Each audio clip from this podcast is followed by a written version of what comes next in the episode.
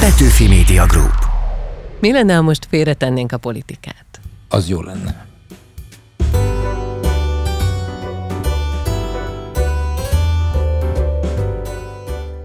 Semmiben sem nyilvánul meg olyan világosan az emberek jelleme, mint a játékban, mondja Tolstoy egyik figurája a Feltámadás című regényében, és mi arra gondoltunk, hogy játszunk, ismert alkotókkal, előadó művészekkel.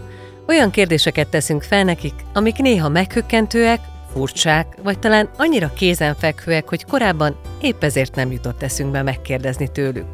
Mi lenne, ha? Játék a lehetőségekkel. Ez a kultúra.hu podcastje, Seres Gerda vagyok. Jövőre lesz 30 éves az első szólólemeze. Dalszerző énekes, aki az utóbbi időben egyre tágasabb alkotói térben mozog. Versei után tavaly novellás kötete jelent meg, ezt nem lehet megúszni címmel. De vajon szerinte mit nem lehet megúszni? Hát az elszámolást. Az elszámolás előfeltétele önmagunkkal való szembenézés. Tavasszal debütált Magunk maradtunk című kisfilmje, amelynek főhőse egy magányos taxisofőr, aki egyre csak mesél. De mi lenne, ha ő ülne a volánnál? Félő, hogy olyan lennék, mint a papjáros a filmben, hogy mondja, mondja. Már javában készül a december 17-i nagy koncertjére az arénában. Félreértett dalokról, családi levelezésekről és csalfa nosztalgiáról is szót ejtettünk, mai játszótársammal, Kovács Ákossal. Melyik az a játék, ami egy asztalhoz ülteti az egész családot? Perudo, ez egy kockajáték, dél-amerikai kockajáték. És a mai napig játszátok? Ját, állandóan játszuk, igen. Meg römizünk is állandóan. Az De nem tétben játszatok, csak a szórakozás De hogy is. kedvéért. Hát Az a tét, hogy játszunk. De van tétje annak, hogy győzöl-e, vagy nem értek el? Hát én győzök, de ha győz az ember, akkor könnyebb, hogy ne érdekelje. Mi lenne a téma, ha Krúdival ihatnál egy fröccsöt a kéli vendéglőben? Hát mi? Hát a nők. Hát egyértelmű, az nem kérdés. Az írás semmiképp? Vagy az csak másodszorban? Az anélkül nincs írás se, szinte. Ha jól értem, Gyula bácsit. Mit tennél mai munkánál? Hát eh, fajt kakasból főzött levest. Amit ugye akkor tesz elé, amikor mondja, hogy hát megöllek, meggyilkollak, más nem tehetek veled. Mert meghallotta, hogy a barátnőjével, akinek olyan a haja, mint a pókfonál, összeszűrte a levet, és akkor mégis, mégis főz neki levest. Persze azért, és akkor látom, hogy a Major Annát virágszel megint kifelejtetted a levesből, és onnantól már évődés. És a jelenet úgy kezdődik, hogy megöllek, meggyilkollak, és az a vége, hogy "Hm, hiszek neked, gazember. Mit nem lehet megúszni? Hát az elszámolást. Az elszámolás előfeltétele önmagunkkal való szembenézés, hogy önismeret, hogy magunkat külső szemmel is próbáljuk meg látni, nem mintha erre módunk volna és képességünk volna rá, de, de a kísérletet azt mindenkitől elvárják. Ha megjelenik ezzel a címmel egy novellás kötet, akkor attól is elvárható a szembenézés? Hát az ott van benne. Ezek nagyon személyes történetek. Noha nem önéletrajzi jellegűek, önéletrajzi elemek vannak benne. A szegény olvasó, különösen naivabb, az könnyen félreértheti. Egyrészt vagy teljes fikcióként értelmezi, ha úgy is megél, akkor jó. De az is furcsa, meg ha teljesen autobiografikusnak értelmezi, és akkor van benne egy űrge, aki a kórházi ágyon olvasgatja a régi utazási naplóit. És akkor kaptam ilyen levelet aggódó hangon, hogy nem is tudtuk, hogy beteg voltál.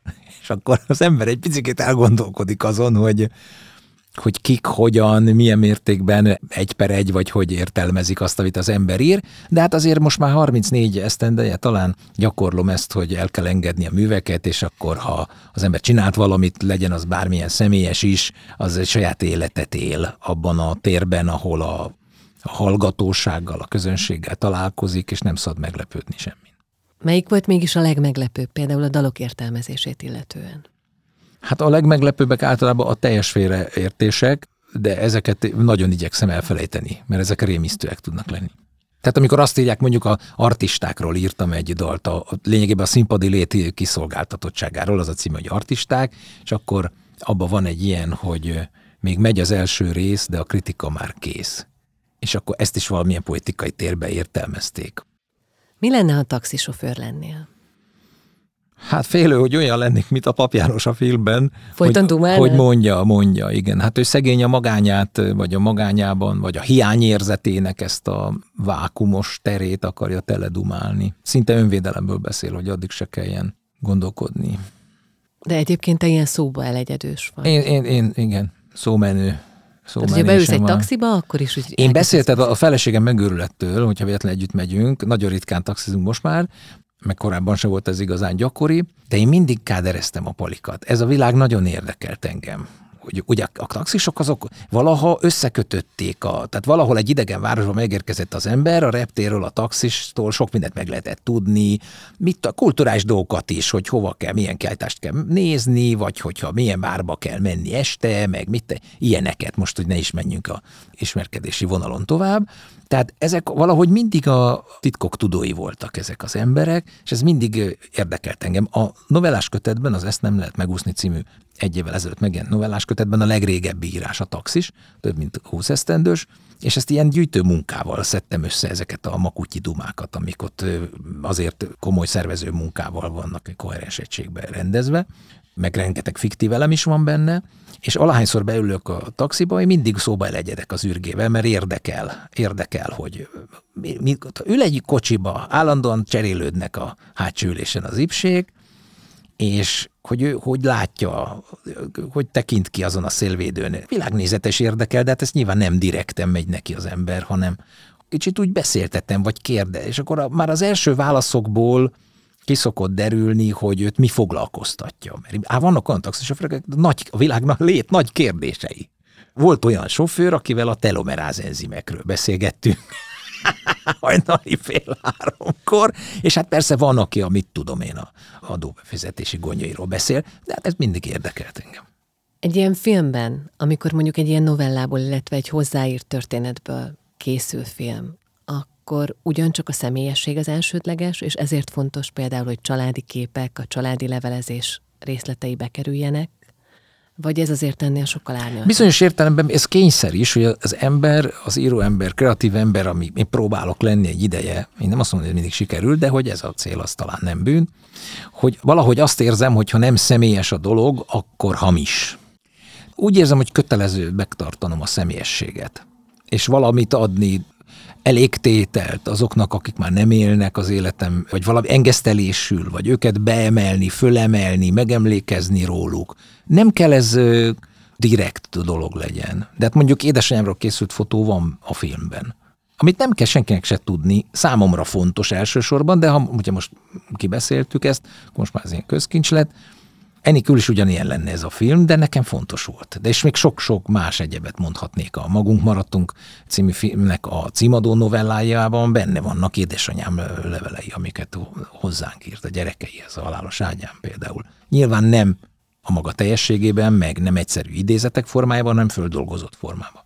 Nincs olyan, hogy csak kitalálsz fejben valami történetet, hogy ezt szeretnéd megmutatni, és úgy megírod. Muszáj, De, hogy közöd nincs. legyen hozzá? De, ha teljesen fiktív a történet, ilyen is van a kötet darabjai között, akkor is kell, hogy közöm legyen hozzá. Van benne női hangon előadott monológ.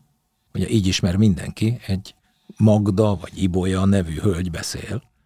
Egyáltalán nem véletlen benne semmi, és abban is vannak személyes vonatkozások, de engem személyesen kell, hogy foglalkoztasson. Úgy gondolnám én, lehet, hogy ez naív, vagy akár mamatőr, nem tudom, hozzáállás, hogy köteles vagyok olyan indulattal hozzáállni, hogy tehát engem foglalkoztasson. Hát ha engem nem foglalkoztat, akkor hogy fogja az olvasót? A személyességet ilyen értelemben, ilyen mélységben értem, hogy, hogy engem nagyon kell érdekeljen a témám. Hát nem tudom, azok én követek, akiknek rajongó olvasója voltam, ezek nem rutinból írtak. Olyan értelemben rutin volt, hogy a prózát, úgy mondják a nagyok, ha jól olvastam, hogy a prózát úgy írják, hogy leülnek délelőtt, vagy nem tudom, kilenckor, és akkor egyig írnak, akkor ledőlnek, szivarozgatnak, már kezdről olvastam ezt, hogy mindig sziasztázott, és akkor délután már nem nagyon dolgozgat, csak kihúzigálja azt, ami nem tetszett, a zsírt leválasztja. Tehát ilyen értelemben módszeresnek kell lenni, vagy ilyen szinten rutinosnak kell lenni. Az indulat nem lehet rutin, amiből indul az egész. Ez szép a nyelvünk, hogy az indulatból indul. Tehát, hogy őt nagyon érdekli, amit meg akar írni. Az a kérdés, hogy azon a délelőtt jó pöröge ki, ami benne lángol, azt jól lehet-e szavakra váltani, nem könnyű szakma. Ahogy én olvasóként, meg ilyen, hát írni próbáló emberként érzékelem. Jegyzeteket készítesz, ha eszedbe jut valami? Hogyne, azonnal le kell írni. Hát az olyan, ugyanis amit gondolunk, az nem a miénk. Tehát azért a lélek úgy működik, hát én így vettem észre lelképzető más alkotóra, más, más igazság vonatkozik, vagy neki más az igazsága. Én úgy vettem észre, hogy amit gondolok, az nem az enyém.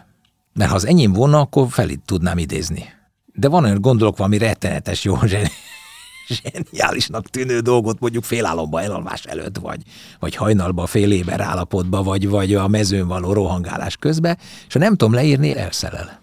Nem tudom jól felidézni, csak a körvonala van meg, a pont a veleje nincs meg, mániákus jegyzetelő vagyok, meg telefonba szoktam ilyen hangjegyzeteket készíteni, mániákus jegyzetelő vagyok.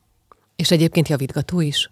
És természetesen van olyan, hogy valami kiesik egyben, az nagyon szerencsés dolog, és akkor alig kell csiszolni a munkadarabot, vagy talán csak le kell simítani. Alapvetően én úgy gondolnám, hogy a jó gondolati szerkesztést igényel, tehát azt jól kell szövegbe ágyazni.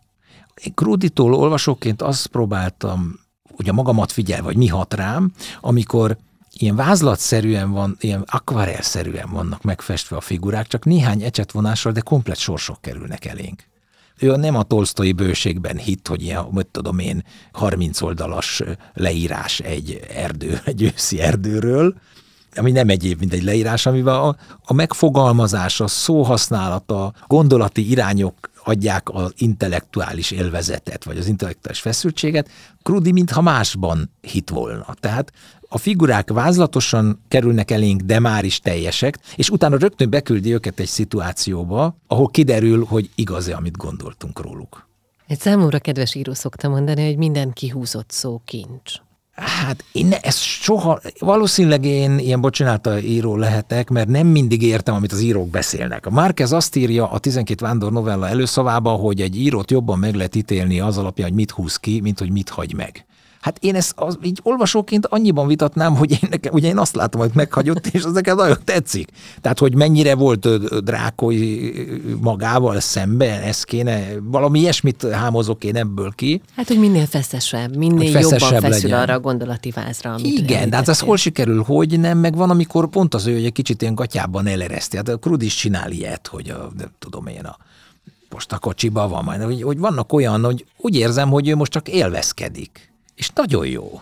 Tehát nagyon jó olvasni.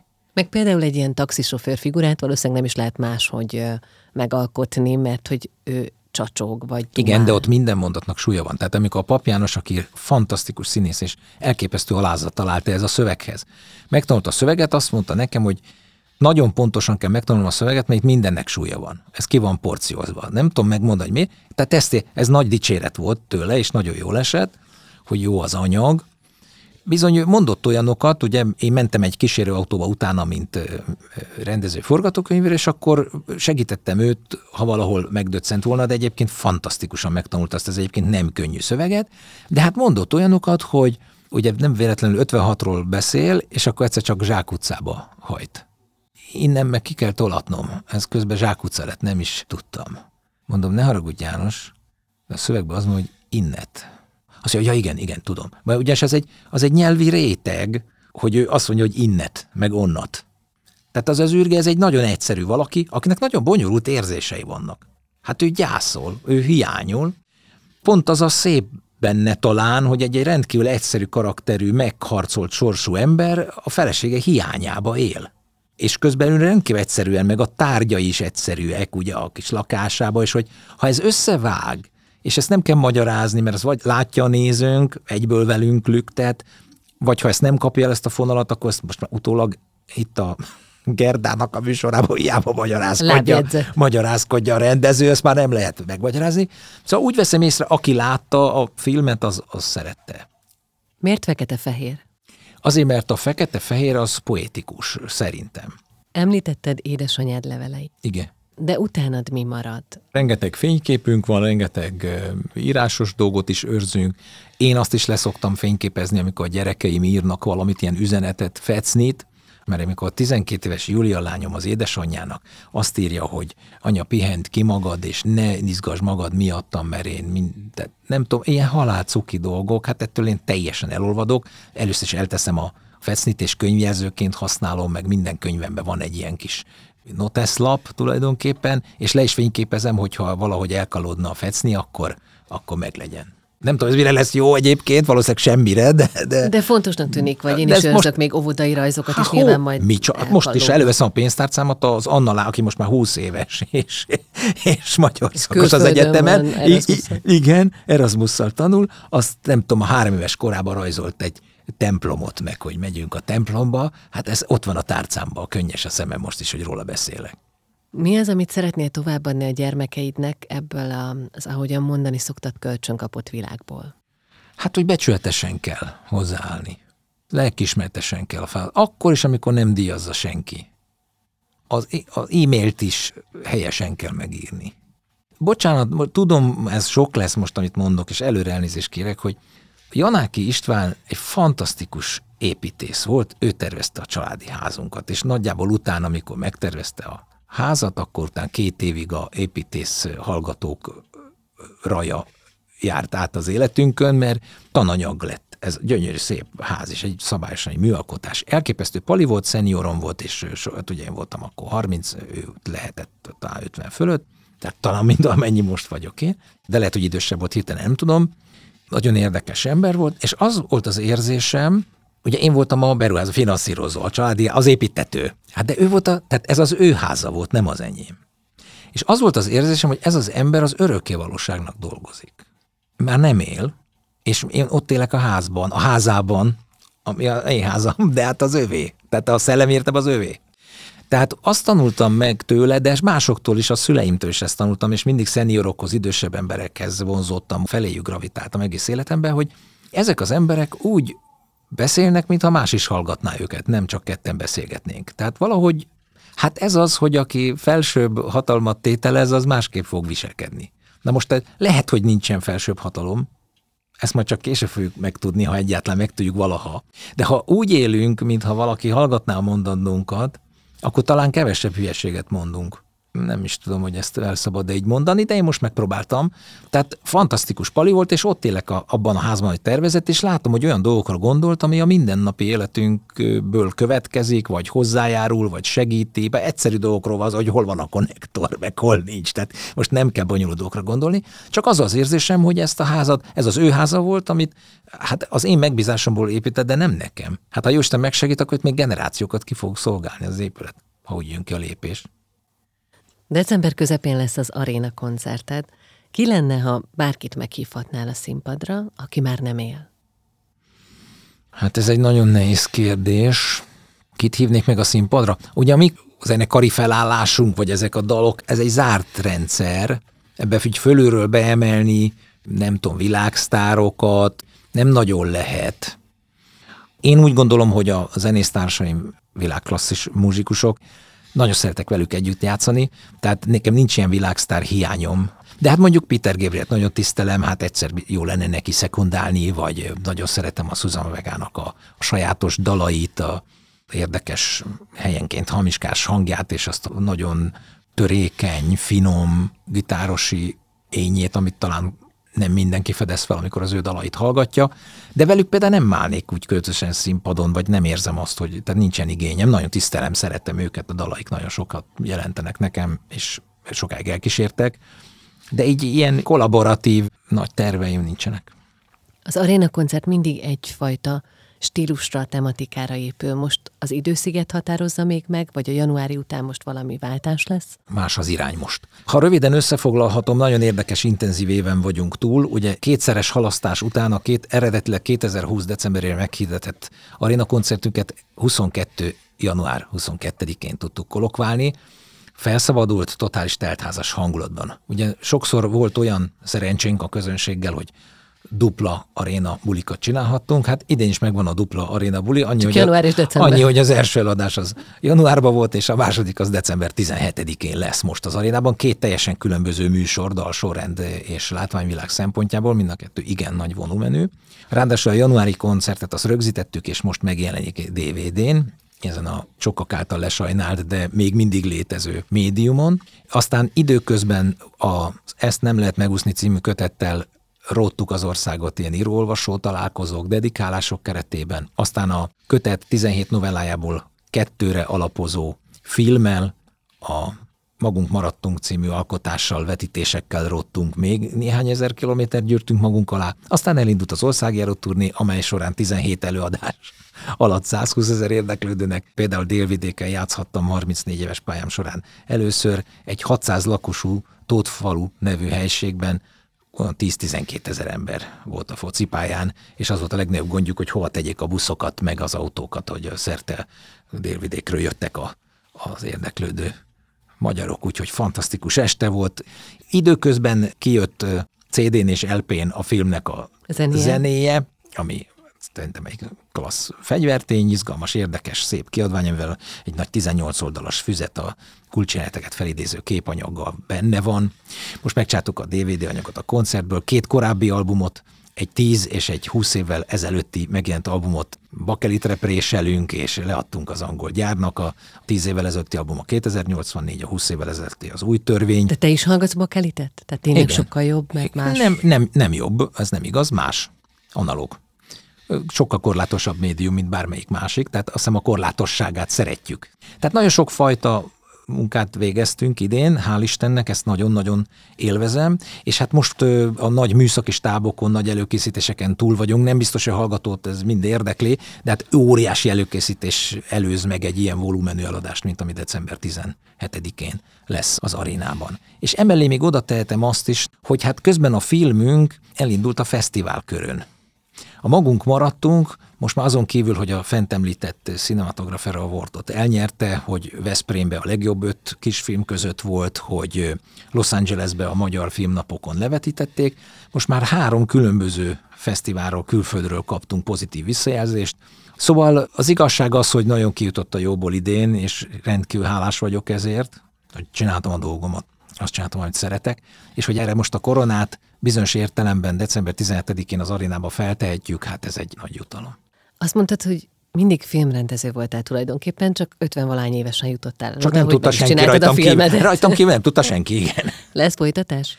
Hát ha Jóisten megengedi, vagy a körülmények is megengedik, akkor bizonyára lesz. Két forgatókönyvnek a vázlatán, treatmentjén dolgozom, az egyikben partnerem is van, egy profi forgatókönyvíró, az egyiket saját irodalbeanyag alapján írom, a másikat egy komoly patinás szerzőnek az anyagából. Lehet tudni? Hát lehet tudni, csak nem mondom meg. Tehát már úgy hogy nekem, én már én már, Jó, értjük, én már értjük. tudom, de azt se elárulom, hogy ebben a beszélgetésben már elhangzott a neve. Na, szóval a lényeg az, hogy ebből aztán lesz-e film, hát most ugye én azt gondolom, hogy a magyar költségvetésnek talán nem a magyar film lesz a legnagyobb problémája a következő esztendőben, úgyhogy azon se csodálkoznék, hogyha itt egy kis top lenne.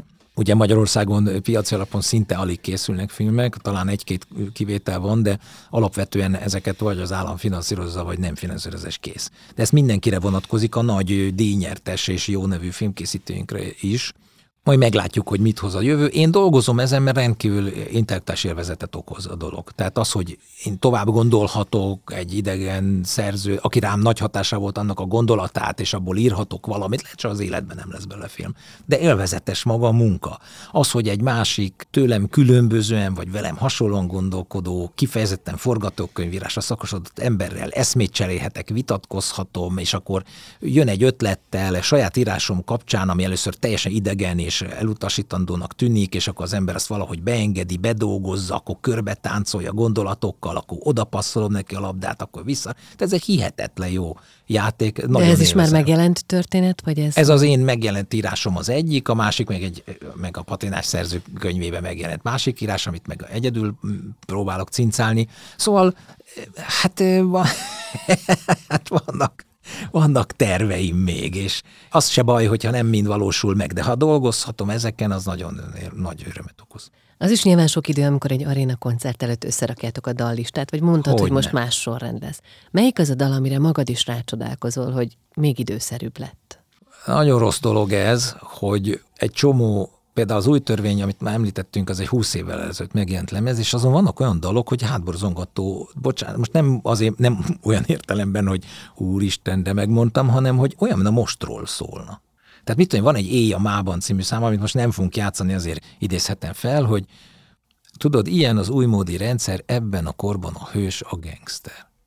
Fiúk és lányok, az áldás és átok, és nem tűnik fel senkinek. Ilyen sorokat tudnék belőle idézni. Most ez 20 évvel ezelőtt is szerintem aktuális volt, de most még mintha egy kicsit aktuálisabb lenne. Hát a fene se gondolta, vagy akarta, hogy ez így legyen. A néhány évvel ezelőtti lemezet végén azt kérdezted, hogy lesz ezután.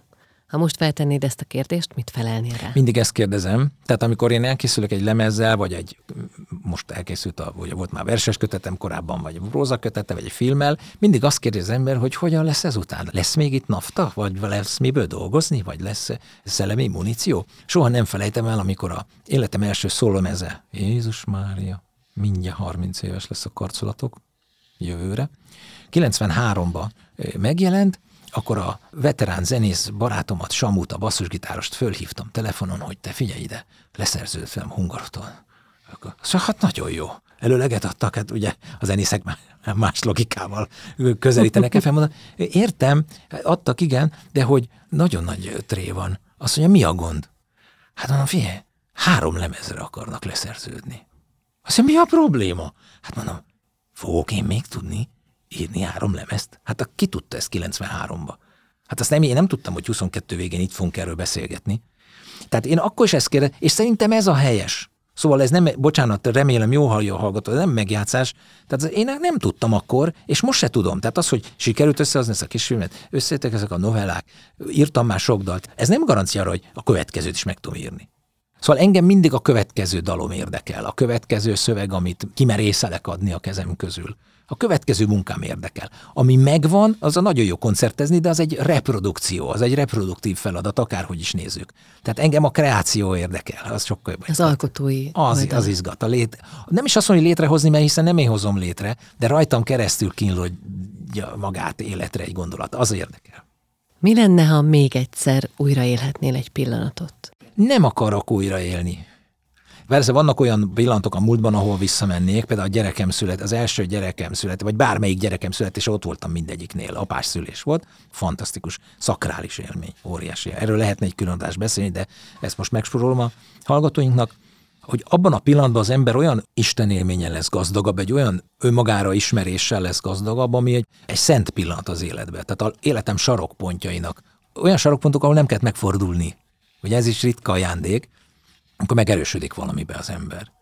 Oda visszamenni, és ezt az érzést újra átélni, ez biztos jó lenne, de alapvetően nem vagyok az az ember, aki visszavágyik a múltjának egy pontjába.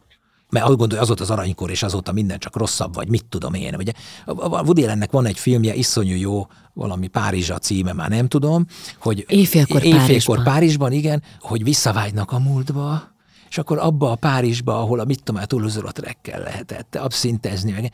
Igen, de közben a toulouse is visszavágynak egy korábbi, nem tudom, a, a barokkba, vagy nem tudom hova, állandóan visszavágyunk, akkor az a, egyszer csak az őskorba találjuk magunkat. Értem én ezt. Szoktam mondani embereknek, amikor azt mondják, hogy jaj, én a nem tudom melyik korba szerettem volna élni, mert akkor mit tudom, rokokó szoknyák voltak, meg nem, igen, kis pofa, csak nem volt penicillin, meg angol WC. Tehát erre meg nem gondolsz, meg TBC elleni védőoltás. Kérdezik azt is ugyanide tartozó kérdés, hogy lennél-e még egyszer 20 éves. Nos, abból látszik, hogy én nem vagyok ilyen, ebből a szem, nagyon romantikus alkat vagyok, de ebből a szempontból nem romantizálok, hogy azt szoktam mondani, hogy hát lennék, de csak a mai eszemmel. Mert én olyan hülye voltam 20 évesen, hogy az pusztító. Szerintem egy 20 évesnek ez is a dolga, hogy hülye legyen, kamu magabiztosság, vagy nem tudom. Megnézek néhány interjút ebből a korszakból, sajnos már adtam olyan, hát és akkor egy picit ugye elszörnyedek úgy meg tudok bocsátani magamnak, de nem könnyen. Hát szóval borzasztó, na. De, de akkor az jó ötletnek tűnt, tehát valljuk be. A nosztalgia alapvetően egy hamis dolog. És akkor mondják, mert az volt a jó lemezed. Ugye? Meg akkor, hát már ez már nem te vagy, mondják nekem. Ez marha jó, nekem mondják, aki a saját, tehát aki önmagammal ébredek minden reggel, és nézem magam a tükörben, ne domálj már haver, hogy tehát ezek vicces dolgok.